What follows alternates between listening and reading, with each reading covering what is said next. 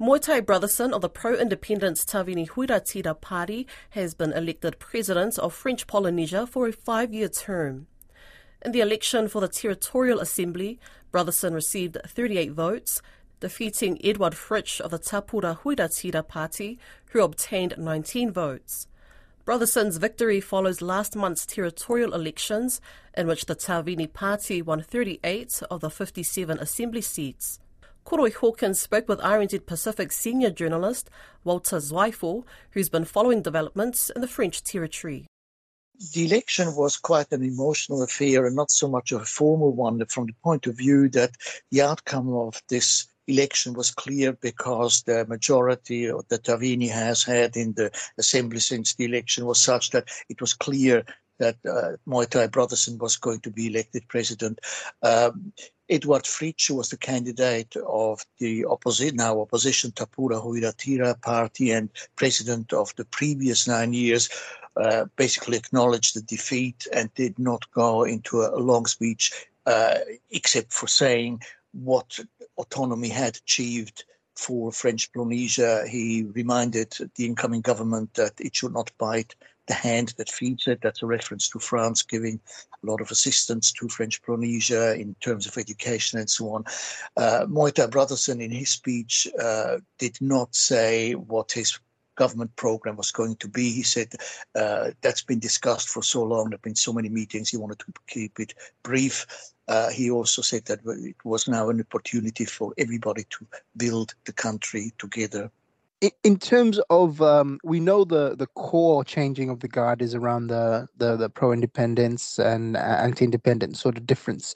But in terms of other policies, what are the differences in this incoming government to the the one that's just lost? The burning issue is cost of living, uh, unemployment or underemployment. Uh, Moetai Brotherson has said that he would like to have a, a more involvement in order to help uh, the general public with, with, the cost of living question is something that's being addressed on all sides. Uh, in practice, it means that a, a, tax that was introduced recently to try to shore up the social welfare system will be possibly rescinded or changed.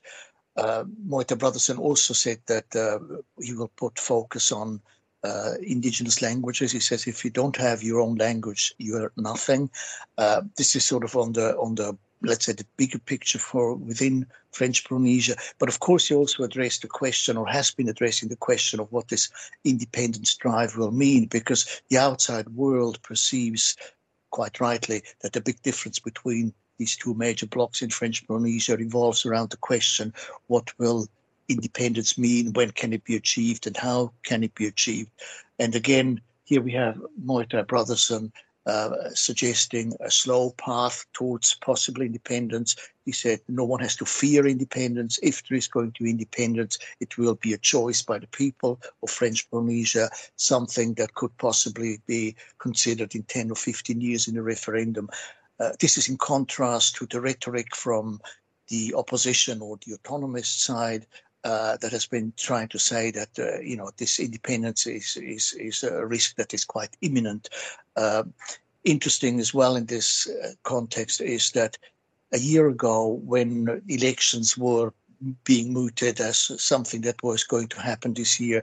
Oscar Temaru, the veteran leader of the pro-independence party, said, well, if the Tavini or his party wins, uh, that means it's like independence. There will be no need for a referendum because uh, it just shows that people want to have uh, this party and that is independence, uh, suggesting that countries like Vanuatu and Kosovo, they uh, ended uh, their colonial times by not having a referendum and got independence. So the independence question is there. Also to note is that the new president is very much focused on sticking to the process that is provided through the United Nations. Uh, in 2013, French Polynesia was re-enlisted on the territories to be decolonized. Uh, this is something that France has basically refused to acknowledge or recognize. Uh, France has not cooperated with the United Nations in trying to have any discussions in French Polynesia with the French Polynesian pro-independence movement and the French Polynesian government uh, on on how to um, you know, take stock of what's been happening. We're talking here the legacy of the nuclear testing and so on, things that the pro independence movement has always wanted to have raised on a bigger international uh, platform as part of this drive to eventually have independence.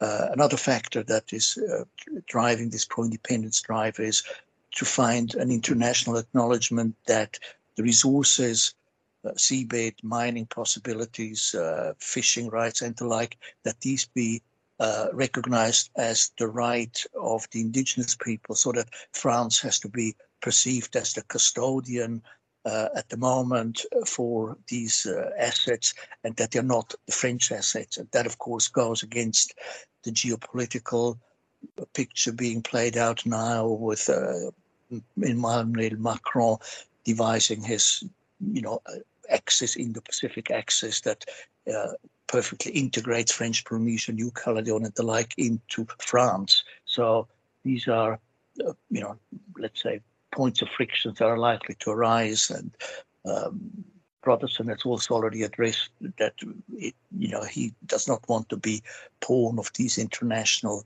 games or strategic considerations. Uh, he says, well, they would like to be able to talk to anyone and to everyone and not just be beholden to the only viewpoint that is now being held by Paris.